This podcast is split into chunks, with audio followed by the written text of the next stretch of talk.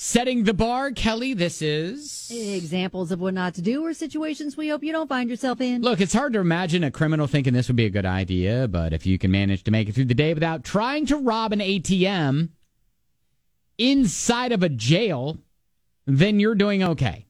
I'll take last places on earth. You should probably try to do that, Alex.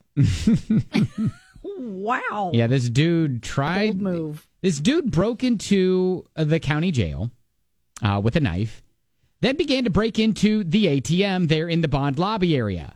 Was, Obvious. was there nobody at the county jail at the time?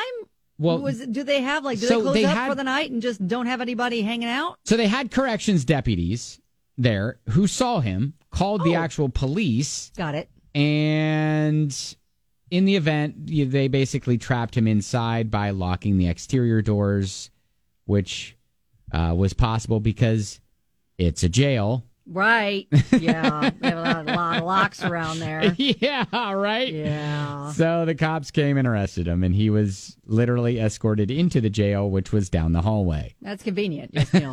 Let's- Let's go down that way, sir. Down that hall. Yep, yep. Hey, uh, Okay. follow me this way. So again, I mean, ATMs are not easy to break into.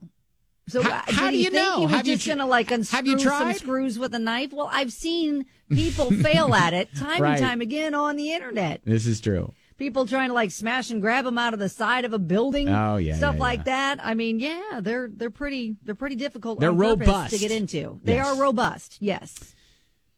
So again, if you can manage somehow to make it through today without trying to rob an ATM that's located inside a jail, then you're doing okay. I have a lot of confidence in our listeners that they are smart enough to not do that. Let's hope.